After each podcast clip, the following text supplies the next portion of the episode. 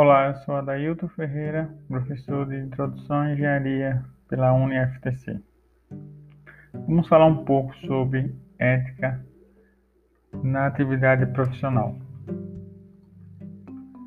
A engenharia é uma atividade profissional e, assim como o direito, a medicina, a odontologia e a farmácia, uma das características de todas essas atividades é que seus profissionais são altamente qualificados os engenheiros, eles são contratados por clientes e empregadores e precisamente por seu conhecimento especializado.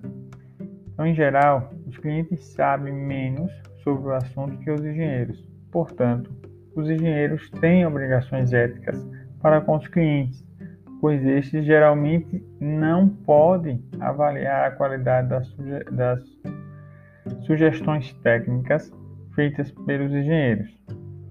Tais obrigações são parte da ética da engenharia, o conjunto de padrões comportamentais que todos os engenheiros devem respeitar.